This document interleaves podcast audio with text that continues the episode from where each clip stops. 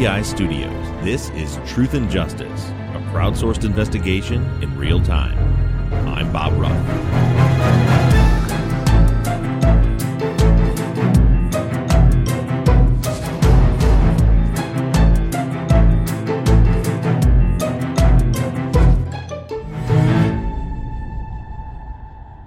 Hello, everybody, and welcome back to Truth and Justice. Uh, this is a a sort of a continuation follow up episode. Things actually worked out pretty well because last week I rambled for 35 minutes and we didn't get to hardly any of your listener questions about episode seven. And then this week we didn't have a new episode. We played the um, episode of Bob and Weave, the Black Lives Matter episode, which um, several tens of thousands of you have downloaded and listened to, which we appreciate. Hopefully, you guys uh, appreciated that content. Uh, I know we got a lot of nice feedback from it. Uh, but then we sat down and thought, what are we going to do for follow up? And Mike said, Hey, Bob, remember last week when you didn't answer any questions? Right. Tons of material here, man. Right. So maybe we should answer those questions. So that's what we're going to do today. Again, thanks for listening to the BLM episode we did last week uh, meant a lot to us that we were able to use our platform to get the to, to, to give Jordan a voice and let him speak on Black Lives Matter. Joined by Mike, who you just heard, and Mr. Zach Weaver. Hey, hey guys. And we're going to get into your questions right after possibly a short break. Texas Ranger James Holland is a legendary interrogator. They call him the serial killer whisperer. You can't hide those indications, and that's why yesterday I knew that he did it. But now, shocking interrogation tapes reveal how the super cop really operates. And that's why they asked me to come in, because I'm special. From Something Else, The Marshall Project, and Sony Music Entertainment, this is Smokescreen. Just say you're sorry. Listen and follow on Apple Podcasts, Spotify, Amazon Music, Stitcher, or wherever you get your podcasts.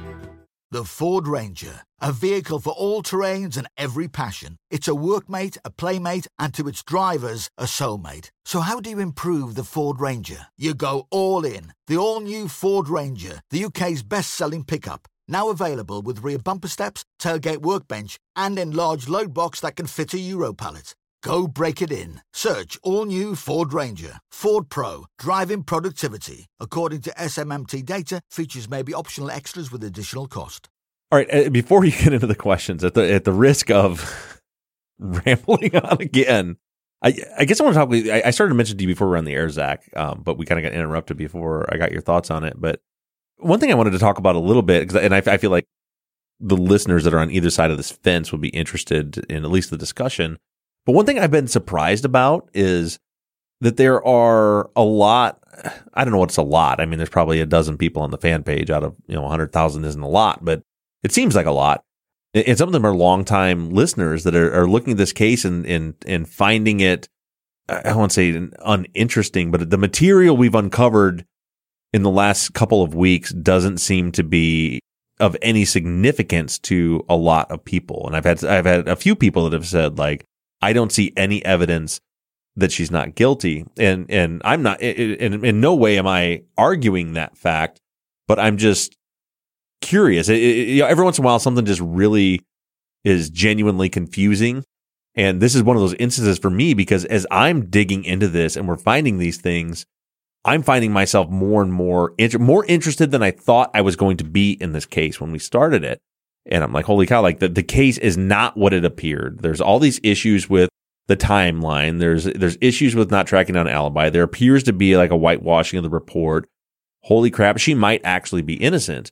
Or at the very least, you know, there were, there was some fudging done to try to make her look more guilty. And so I'm just like full throttle. Like I want to get to the bottom of this. I want to see, I, I want to find a way. I want to, I want to track down the managers of CC's Pizza and find out if they were ever spoken to by police. I want to find out. I want to find the receipt. I want to find the DNA lab test results, and and I want to actually narrow down the stuff to so we can bring it to a conclusion. And maybe we end up in the same place, but I don't know. I'm just I I I, I really don't see a lot of evidence of guilt. I'm not saying I see, you know, it's, it's hard to prove a negative. I don't see a lot of evidence of innocence either, but there's definitely some that's certainly being suggested by the evidence. But when people are saying, I don't see anything to suggest that she's not guilty, I'm genuinely confused by that because as I'm looking at the case and what we're doing, you know, keep in mind, we haven't presented any defense yet. We're only, dis- we've only discussed the state's case against her, but I'm looking at it like, what evidence of guilt is there? So I, I'm curious your thoughts on kind of that. I don't call it phenomenon, but whatever it is, Zach, and and and where you fall into that spectrum. Well, I, I think there's definitely some things that people are clinging onto, like the DNA. You know, that's a big thing. I think her emotional response to the murders, I think a lot of people have clung like clung to that as well. What do you mean by that? That she didn't react the way that most people thinks she should. You know what I mean? Like she wasn't upset. She she wouldn't she didn't talk about Lloyd. She you know what I mean? It was very Just based on what we see in the police reports. Yes. Okay. Yes. And I think maybe some people have been persuaded by some of the TV shows because all the TV shows that she's part of have only shown her guilt. See, I haven't watched them. Have you? Have you watched them? I've only watched Snapped. So it, now, when you watch that, do you come up away feeling like she's definitely guilty? I do. Okay. I mean, I, I definitely do. Because that could be a big part of it if there are people that have watched. Because I know how those programs work. It's called Snap for a reason. Exactly. And and the problem with that is now knowing what we know from previous seasons, like the Sandra Melgar case, when Right. they, when they posed some of that and how how inaccurate some of it was, Mhm. that I don't know how inaccurate this one was. You know, Right. I can only assume that it is inaccurate. At least some of the evidence that are pushing out are are the way they're portraying it. And, and a lot of times it's not necessary. I mean, there was like the ID Discovery Deadly Women episode about Mhm. Sandra Melgar, that was just 100% just false. and, and I think that's what I'm thinking. Uh, not Snap, but that is Yeah. what I'm thinking of. But But like the snapped one, a lot of times what I've found with those in other cases I've looked at, because this has come up before, is it's not always necessarily that they're like putting out false information. Mm-hmm. They're just only putting out, th- they're spinning it in a way and only putting out information that, that supports the narrative that whoever their subject is snapped. yeah. So I, I mean, I think that could be persuading people into feeling this way as well. Right. I mean, and you have you've you've been leaning into the guilty side a little bit as as we've moved along. That's why I specifically wanted to address it with you. I mean, how do you feel? Where where are you at at this point in the investigation? Yeah, I've I've definitely probably been leaning a little more towards that she's guilty, just because I just have a hard time with some of the the things that are very convenient with with her blood and the cut and the bruise, you know, and, Right. and some of the timeline stuff. Some of it is just too convenient for me. What, what regarding? I get it with the blood and stuff. What do you mean by the timeline being too convenient? Well, like we talked about before, you know, you- clearly she was there, Right. and now we have witnesses saying she was there, so they they say she was there, hmm and the the whole like witnesses saying she left, but you know they didn't see anybody else either, so that it couldn't say that Well, she couldn't come back. man in the backyard wearing coveralls and gloves on an 87 degree day. Okay, you're you're accurate there, hmm but that's one witness in the backyard saying that. Right. But they have witnesses that say she was there, but never saw anything else out the front or anything. Right. So that doesn't say she couldn't have come back. The the nap in the timeline, which kind of fills in with like the same lividity evidence that we've already talked about, Mhm. is very convenient to me. Yeah. Can, can I? I don't want to interrupt you, but I, before I lose track of my thought here, the uh, the the witness thing is because somebody else on the fan page said something like specifically that, like nobody saw anything else happening except for just the one person in the backyard, almost identical to the way you just said it, Mhm. and like that's another one. Like to me, so I think a, a lot of it is perspective and how we're coming into the case, and it's a mindset. So every case, especially this stage of the investigation, when we start, I start at ground zero. Everyone has a presumption of innocence. I want to go through the investigation and the state's case to see if they can prove to me, you know, as I've always said a million times, any case against someone, if you put, if you apply time, technology, and attention to detail, if they have the right person, by doing that, the case should get stronger. Mhm. So my first indication that maybe something is amiss here is that when you start looking closer, when th- when the state's case gets weaker, because it shouldn't work that way. You know, new technology, closer attention to detail. They have the right person, should always keep point. And and that's how we screen cases. Mhm. And I see hundred of them a month where you start looking into it. It's like, nope, it's leading right back there. But re- so, but anyway, I, I'm starting, I- I'm walking through this process, assuming everyone is innocent unless there's evidence to prove otherwise. So in that case, I don't understand the, uh, the position that, well, yeah, but only one guy saw, only one person saw the guy in the backyard. It's like, well, what does that mean? If there, it's, if there's, if, if it is somebody who was sneaking in to kill them, then they would be making a conscious effort to not be seen. I, I mean, so I, I guess, so what does that mean? Does that mean that we don't believe Dr. Abelos? or that she was mistaken, you know, three hours later when she was interviewed, that she was mistaken that she had just seen this guy, or five hours later that same day. I don't, I don't see how anybody could dismiss that. Now, does that mean that's the killer? Not necessarily, but it's certainly a big lead. And then you compare that to how many people. It just it it it seems like not consistent to me. So you have one witness that very clearly sees this man in the backyard around Mhm. the time of the murders. And then if you look at, well, how many people saw Deb there during the time of the murders? And the answer is zero. And I don't think that should be over. Now, does that mean she's not there? No. But if we're looking at her from a presumption of innocence standpoint, there's nothing to indicate that she was there. Minus the DNA of the blood that is there. But I mean, at that time, Okay. you know, you know, what was she there when they were killed? There's no evidence to indicate that she was. So then you look at she gives her her itinerary, right? That she she's there, mom gets home, she leaves by eleven o'clock, she's at Cece's. So then that's how you tear down an alibi. You start going to look, okay, well, what witnesses do we have? hmm You know, do are, are there any witnesses that can say, nope, that didn't happen because? And there's not. We have Mabel says I saw her walking outside by her car around ten fifteen. You got Joe that says uh, she was gone that morning, definitely by noon. Mabel comes home. Nope, she was definitely gone by noon. All the other neighbors that saw her there earlier. So we don't have any evidence. And, and again, not not necessarily say, saying that she's innocent. I think we have a long way to go still. But it's like, why are we not believing her that she says she was at CC's by 11 when there is zero evidence contradicting that claim? Minus any witnesses saying that she was there. There's no receipt. There's no, you know what I mean? That's the one Right. hold well, up I have. right. But if we're looking at a, a presumption of innocent standpoint, hmm so she says, I'm, I'm at CC's at 11 o'clock. Show me the, and I'm not, not you. I'm just saying Mhm. like, you know, for, for me as an investigator, when I'm looking at, looking at the investigative file is show me the evidence that proves that's not true. And are there any witnesses that say it's not true? Nope. And, and that's why I think that the, you know, the, and I, I don't want to keep rehashing the same thing and we got a bunch of questions. So I'm, I'm, I'm trying to move fast, but you know, when, when, uh, you know, we, we see there's nothing in the report about Detective Hardy going to 7 Eleven or going to CC's. It's like, man, that's not because that, you know, the, that mindset I just described to you is the basics of it, whether it's fire investigation, police investigation, are the basics of investigation. She made a statement. Your job is to either prove it or disprove it when we're talking alibi.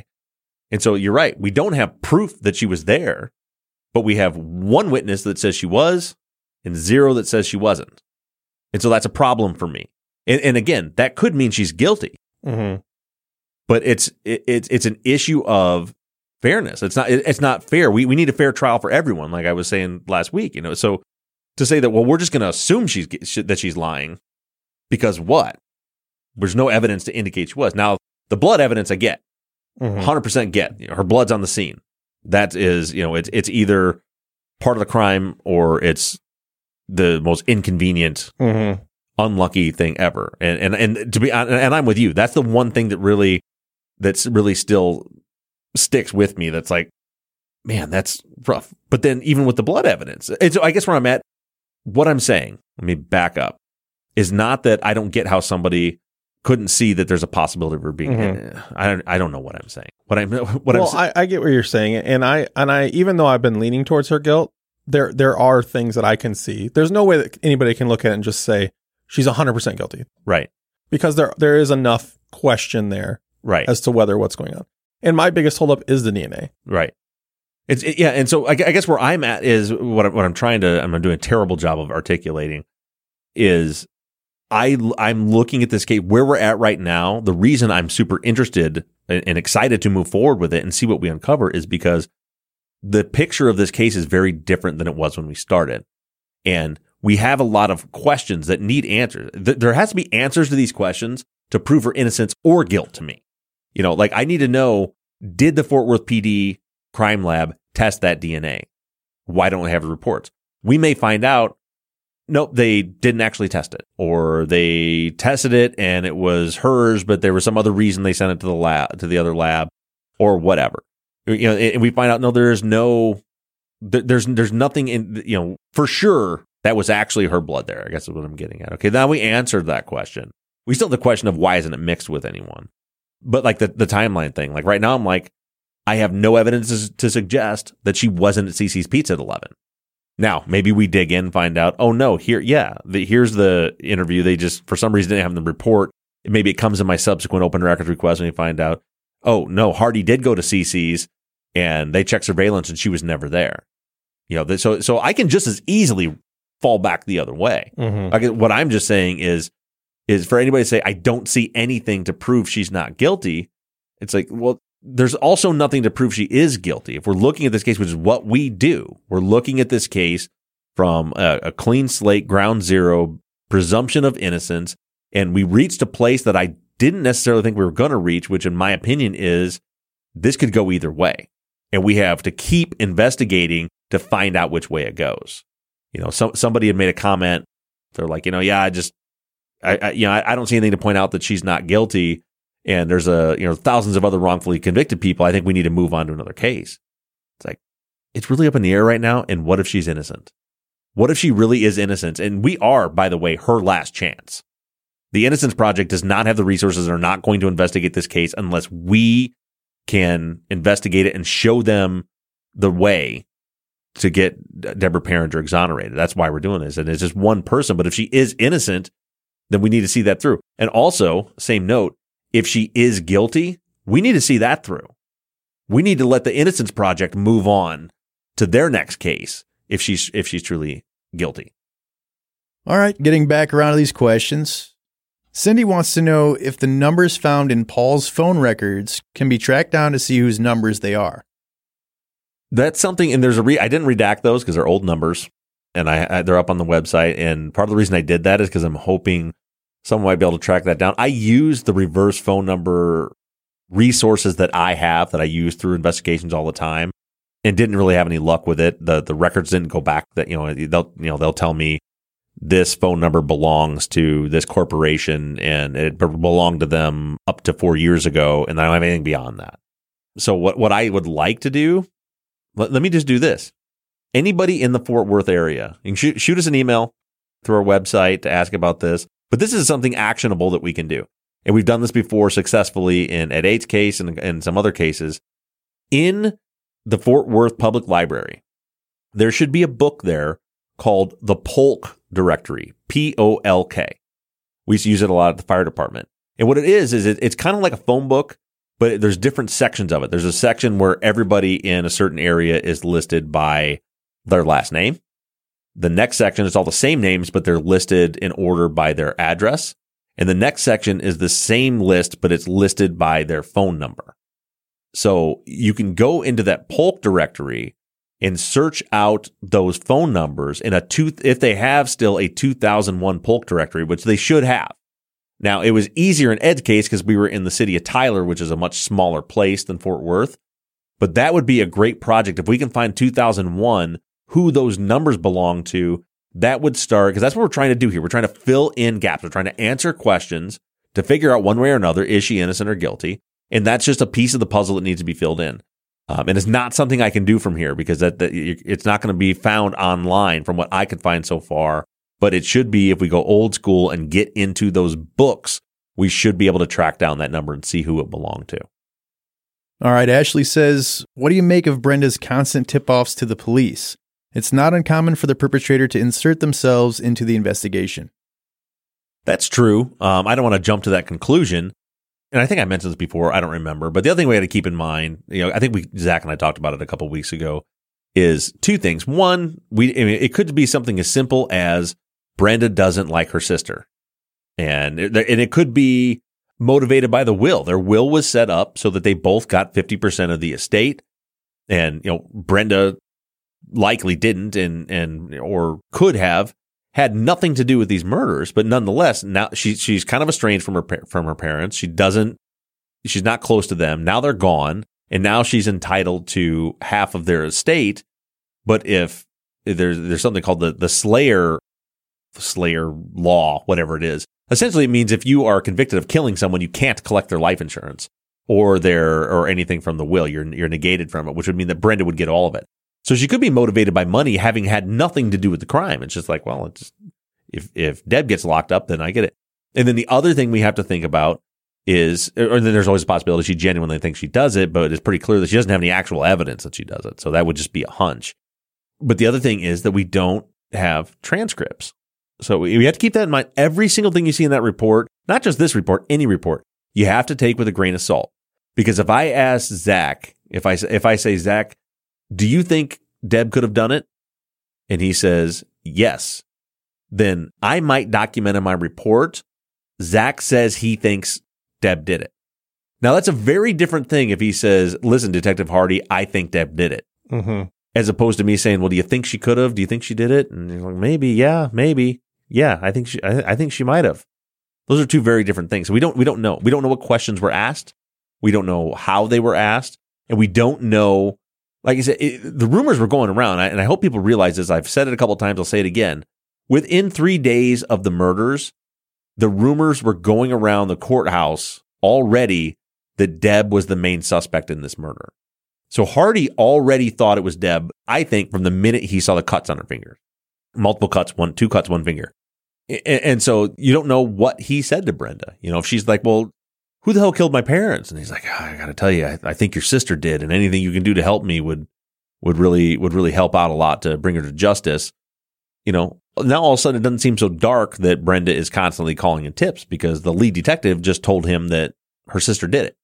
So just keep in mind, we we just don't know. So so as far as what do I think about Brenda's constant tips, I I don't really think anything of them. It's you know it's it's easy to read it and get a little irritated by all of that involvement, but there's just too many unknowns to have any judgment on it. I think. Jenny says regarding the man seen in the backyard who was described as wearing, quote, all blue from top to bottom as if wearing coveralls, the view of the backyard looks like there might be a meter on the back of the house. Could this be a water meter? If so, it appears that Fort Worth outsourced water meter reading in 2001. If you go to the Fort Worth website now, they still do monthly water department readings at each residence. Is it possible that the man Dr. Abelow saw was a meter reader? I think it's possible, but unlikely. For starters, you, one would certainly think that would be the first thing that Hardy would have looked into, you know, or one of the things he would have looked into. But you know, who knows with the, the way this report's written. But the other thing is, I don't know at what time they started doing remote meter readings, but I know that when I was in the fire department in 2001, they were doing it because we we had we had classes on it because they were talking about different electrical things and what to touch. Because you know, when we go to a fire, you remember, Mike, you, one of the first things you do is cut the utilities, pull the electric meter off, shut the, you know, the, the water, or not the water usually, but the gas, sometimes the water if it's a sprinkler issue. And they were showing us to, what to be careful for because in, in, in our little town in 2001, they had remote transmitters on all of those meters. So like a truck would just drive down the road and read your meters. I don't know for sure if that's what's going on there. But if not, if someone's job is meter reading, so, you know, we're talking about the city of Fort Worth. There's, I I don't know how many millions of houses there are in Fort Worth. And, you know, for someone to be reading meters, point being, this is not someone that's crawling in the sewer, fixing a valve, and then stopping to check a meter. It, it was somebody's entire job is to drive around walking house to house checking meters. It was the historical weather data says at 10 o'clock in the morning that day was 87 degrees. I don't think that a meter reader would be wearing full length, dark colored coveralls and gloves. It just, it's just, you, you know, when you see a meter reader, at least around here, you know, in the summertime, even when they're the ones that walk, you know, they're wearing shorts and t-shirts or little polo shirts or something in the summertime uh, if it's, if it's hot out. And the other thing is, uh, Don McElhaney, uh, did some looking. It looks like the water box was in front of the house by the sidewalk also. So, so if you think about, you know, if it's water meter reading, those meters are in a box, you know, there's, there's not a water meter on your house. You know, if you, if you live in the city like Zach, where you're at now, Mhm. you know, there's an electric meter, there's a gas meter, there's no water meter on your house. They're in like a little like manhole. Like usually they're, they're rectangular and you open them up and you can look down in there and there's the meter. That's how they read the water meter. But again, in, in Little Bridgman, of course, it's 2020 now, but Mhm. they just drive by Okay. to get that reading. So yeah, it doesn't seem like it was it was probably somebody reading a meter. I don't think. All right, Amy says, is there a possibility that Smitty was somehow implicated in the Fort Worth forensic lab debacle? It seems like they were aware of the issue at the time. No, He wasn't. Uh, we have so this week we have uh, for our main episode we have uh, Dr. Angie Ambers is returning. She's the DNA analyst we had on a couple of weeks ago. And after I sent her the reports and she's done a little more digging, she's got some new, somewhat shocking information she wanted to share. But anyway, through that conversation, I can tell you that, that you know, the issues seem to be isolated to the DNA testing in the lab. Courtney says, Is there any way for us to get the target footages or a report about them? I'm sure we can't get a hold of the footages. The only way we could get a hold of footage is if is if Hardy did actually get a copy of the video and didn't document it. Then it would it, should then still be somewhere in the file. And we, and we don't know it, it we we know for a fact there were things left out of the file. So I know that I didn't get a full open records request the way that I was supposed to. So that would be the only way we could get a hold of the footage. Um, the reports, I just I filed in, as I mentioned last week, in my follow up open records request, I cited elements from the report basically saying, you did not give me this document in my initial request. I know for a fact this document exists because of this. I am now specifically requesting this document for a bunch of things that I just sent out. So hopefully if it exists, we'll get it back. And also once, you know, Texas was opening up and now they're shutting back down. But, you know, that's the reason I want to go to Fort Worth and just go into the district clerk's office and and go through the files personally. Sarah says, "Why exactly do you guys think Deb seemed to be targeted by the police in the first place? As a physically unfit woman, she doesn't really fit the stereotype of a murderer. Was it really just the cut on her finger and the fact that she was there that day, or am I missing something?" Yeah, in my opinion, if Deb is not well, either way, I don't think this was a frame job on her, meaning there was they weren't out to get her. I don't think it was anything malicious towards Deb. I think that innocent or guilty, what I see when I read through all the elements of Detective Hardy's investigation was is tunnel vision.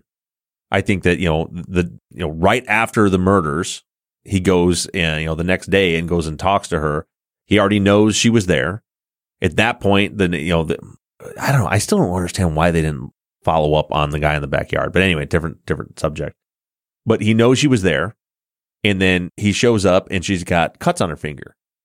And I think at that point forward, he's like, "Oh, she did it." Also, I'm sure you mentioned the emotional response, Zach, mm-hmm. with her being. I was just going to say that with the knowledge that she's bipolar. Not just bipolar. She's got bipolar depression. She's on a whole whole medicine cabinet full of medications. Mm-hmm. So he may have read her affect as though she was disinterested or or you know apathetic through the whole thing. But he may not have known that she was complete you know she's on I don't remember all the drugs but uh, you know the equivalent of taking antidepressants Xanax she's bipolar she was taking lithium I think. I mean it, it's but but that could have triggered the tunnel vision. Like she's acting weird and she's got cuts on her finger and I know she was there that morning.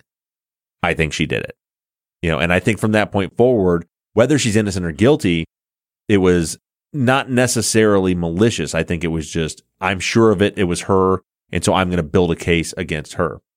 It becomes malicious if some things that I suspect may have been occurring. It becomes malicious if, say, let's say Hardy went and looked at the target surveillance footage. Now, remember, she says she has a bandage on her finger. So let's just say, as a hypothetical, it probably didn't happen, but Let's say he looked at that target footage and saw, oh, here she is at eight in the morning before she went to Agnes and Lloyd's and she was at Target, like she said, and look, she has a bandage on her finger. Now, if he saw something like that and then continued to pursue her in the way that he did, I would say it's malicious. Or if he did go to CC's Pizza and they said, yep, here's the surveillance footage. Here she is walking in in the same clothes you saw her that she was wearing in Target and there's no blood on her and she's walking in here at 11 in the morning, then again, I, you know, and he continued, then it would be malicious. But at this point, those things are all, all questions. I think it was just tunnel vision. Jessica says, Did Deb buy any food for her parents or did Agnes go somewhere besides the produce market? The report says Agnes purchased bananas, cherry tomatoes, and relish, but one bag clearly has either full size tomatoes or apples in the crime pictures that is another reason why I want that damn receipt. Because I, I noticed, and I've seen discussions about this, but that could change everything. So if we have a receipt that shows exactly what Barbara Park said, that no, she only bought these three items, here's the receipt, and there are items in those grocery bags that aren't on that receipt, then that means she made another stop, which pushes the timeline back even further. But we don't know. It could just be she said that stuff and forgot that she bought apples or tomatoes too, but we won't know unless we have the receipt. Regarding the receipt, I, I do want to point out too something that I was in a discussion with some folks on the on the fan page earlier this week. Uh, so in the, I think it was the snapped episode. In that episode, Zach, you saw. Did they mention the receipt in that one? They do mention the receipt in that one. Yeah. So that's where Officer Gass says that the receipt said she checked out for Parks Produce at eleven twenty. I'm comfortable saying that's not when she checked out, That- that- and I don't mean that he's lying.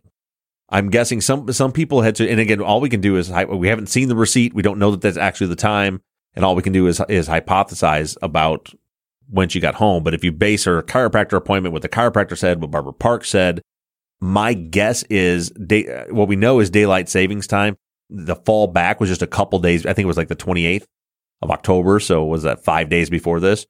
My guess is, if I had to guess, I would say that probably if that 1120 time is accurate, that she probably checked out at 1020 which which would mean you know because if they just forgot you know the register they have the time right but they didn't reset the time to fall back that hour Mhm. it would be off by an hour and and that and 1020 fits with the other witness statements so my my best uh, best guess based on the information we have is that if that time is accurate she probably checked out at 1020 which means you know give her a couple minutes after checking out to go out to remember her car is not there. She walked over there from the chiropractor. So now she's got to walk back to the chiropractor, back to her car. So say five minutes. That means she's leaving there at 1025. It's a 23 minute drive back, according to Hardy. Uh, so that's what four, so that would mean she would arrive home about 1048. You know, so as far as where we're at in our, our window of opportunity, that's the best, you know, it, it- it's, it's sad to say that a TV show is our best evidence to track down the timeline right now. But as of right now, if that information is accurate, I would say that, yeah, that, that she got home about 10 minutes, 12 minutes before 11 o'clock. And, and that, you know, we'll see where that goes from there. But that, that's, what- that's what I'm trying to look at in this timeline is when did Agnes get home? So when is the earliest the attack can start? Cause that's critical importance. When could the attacks have started? And at what point do we know that Deb was gone? Lynn says, Can you find further evidence from the forensic analysis of the Courtney's computer? They have to know what was printed. If the killer printed the note in advance, then wiped to remove fingerprints, but when Agnes went to nap, she turned it off for darkness or quiet, it could be a possible reason it only contained Agnes's prints. The, the computer was sent for forensic analysis. We have that breakdown and the trial testimony of the computer forensic analyst. And so that's going to be part of next week's episode. I, I haven't I haven't got next week completely worked out yet, but just can give you guys a heads up. Again, this week we're going to have Dr. Ambers again. Uh, and then next week, there's a few things I want to cover. One is the handwritten notes of Detective Hardy to see how they compare to what he documented in his typed report. And the other thing is the forensic analysis. And then I want to talk to one of our listeners also about the surveillance capabilities of Target in 2001. So uh, we will be getting into the computer forensics. If one of one of the other two run long, then it may get bumped back a week. But that's that's coming up on the docket. And then and then soon after that, I want to get into Deb's actual trial testimony. Matthew says, Can Bob cover his theory on how the suspect entered the home and left with both doors deadbolted and a car in the garage? Getting in, I don't know. Could have walked in the garage. Typically, my understanding is the garage door was kept open when Agnes was home. So they could have just literally walked right into the garage, could have knocked on the door, nobody and nobody saw him. So who knows how they got there's there's there's a bunch of different ways they could have got in. Getting out, I think, is pretty clear no matter who it was, and I think I've said this before, whether it was Debbie or somebody else, it seems pretty obvious given the missing garage door opener that the perp walked out the garage door and hit the button. And that's how they got out. And that's why everything's still locked. Dwala says, How could it only be one perp and no blood mixed? I think they were attacked at the same time, which still confuses me with no blood mixed. I don't I don't know how much testing they did on the clothing with 2001 methods or 2002 methods as it were. Um, because th- there could be blood mixed on like the shirts. You know, they they weren't doing M-Vac technology. They weren't you know, point is we don't know for certain that it's not mixed. I think there needs to be more DNA testing of things specifically of the clothes because with new technology, I think we could find, we almost certainly would find the killer's DNA on that clothing, which could, you know, answer everything. You find, you know, Deb's DNA mixed in with their blood on the clothes. I know they did do some DNA testing of it, but I'd like to do it with new technology because whoever did it should have left blood behind and there could have been mixture there. We just haven't seen it yet. As far as how could it happen, if the, the pans broke, right? Mhm. So, you know, say Lloyd gets attacked and he's beaten over and there's, there's blood on the pans and there's blood flying around. And then after he's down, the killer grabs another pan and goes in the other room and starts beating on Agnes with, with a different pan. Then there wouldn't be much transferred blood from one to the other. I wouldn't think. So, you know, with it, with it being said that new, new testing and technology maybe could reveal if there was mixture. At the same time, I don't know that I necessarily would expect much mixture other than maybe from the knife that was used on both of them. Lynn says, Is there any inventory of all the items dumped from Agnes's purse? Someone posted what looked like band aids. The killer needed a band aid, knew Agnes kept some in her purse, and helped themselves. What do you think? I, I'd have to go look. I feel like I remember seeing a band aid, but that you know that that certainly would be in the category of possibly not looking good for Debbie. I mean, I don't think we can make any big leaps from that. But if there was a band aid in the purse, that's something that certainly needs to be considered. I, I, I don't know if somebody confirmed it was a band aid or if it's just something that looks like one. But I'll to, do you know Zach? I, I don't know. But you'd also have to prove that one was missing. Right. Yeah. So, yeah. I don't, I don't think that you're going to you know come up with anything groundbreaking from it, but it's interesting. It's a good catch. I mean, I think there's a lot of female listeners that could attest to having weird things in their purses, such as band aids and who knows what else. Right. So, Sarah says, Do you know yet if you have any autopsy photos in those 500 unlabeled files? I would be interested in checking Agnes's lividity. I don't, and I and I and I wouldn't expect that. And that and that's nothing negative on the part of the open records request. You're not in, in Texas. They have exemptions for anything that shows the bodies nude, and and and they can even you know even even just the bodies with the injuries on them. They don't have to turn that stuff over.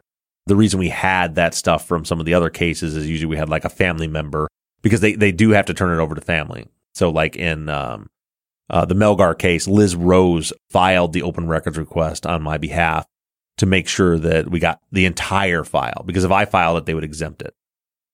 Jennifer says, The lie detector questions asked of Brenda seemed like they were designed for her to pass. She was asked about being there, but not if she knows who committed the crime. Does that seem right? It's interesting the way the question, the, the relevant questions were asked. I haven't, and I haven't seen the actual. Eric Holden is a uh, is a highly, like probably the most highly respected polygrapher in the United States. He's very well renowned. Um, so I have no doubt that he that that his test wasn't as accurate, you know, honest and accurate. But we don't have. I haven't seen yet his actual report. All I've seen is is Hardy's summary of his report. But yeah, it is weird that they didn't ask, "Do you know who did it?" It's strange. All right. Well, that's it for questions this week. Thanks everybody for writing in. Yep. Thanks, everybody. And uh, this week, make sure you tune in on Sunday. I, I can tell you right now that you are going to be, whether you think Deb is innocent or guilty, I think you're going to be very, very intrigued by what Dr. Ambers has to say. So tune in on Sunday, and we'll talk to you guys next week.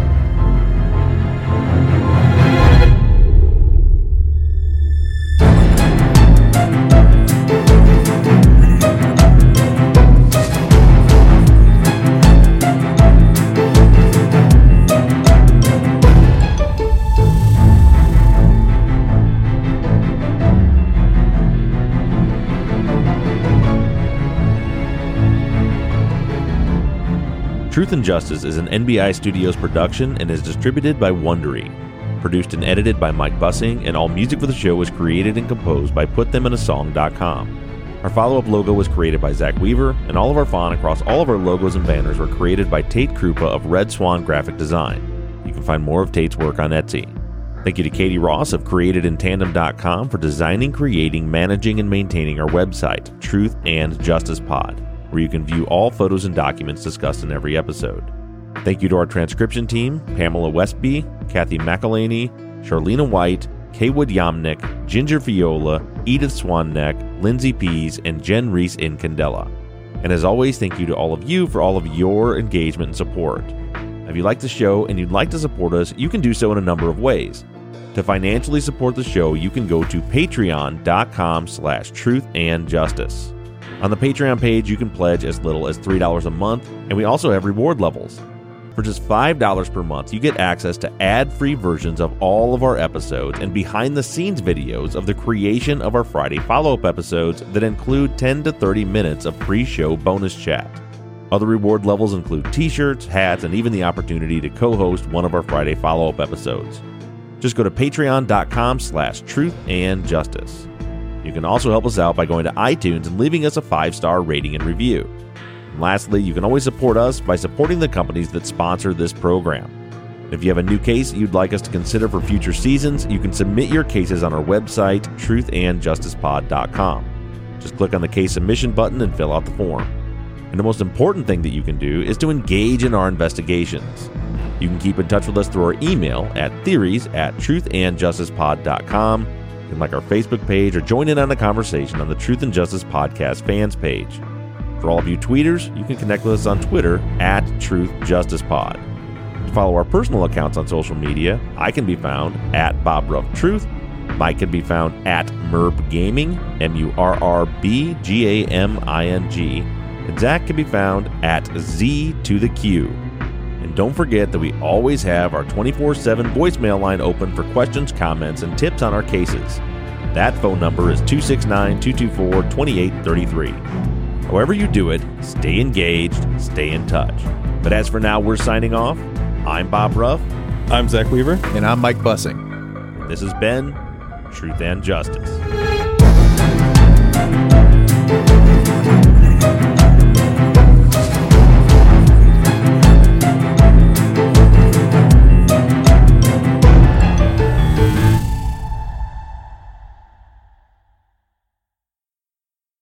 And now you can ask ask some questions, Mike.